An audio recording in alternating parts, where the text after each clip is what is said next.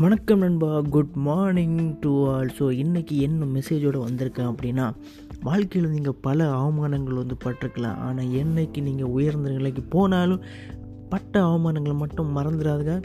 அது என்னைக்கு உங்களை வந்து மீண்டும் பழைய நிலைக்கு வராமல் உயர்வான நிலைக்கு கொண்டு செல்ல வழிவகுக்கும் இப்படின்னு ஒரு சூப்பரான மெசேஜோட இன்றைக்கான வந்து நம்ம போட்காஸ்ட்டை வந்து கம்ப்ளீட் பண்ணுறேன் சி யூ இந்த நியூ போட்காஸ்ட் பாய்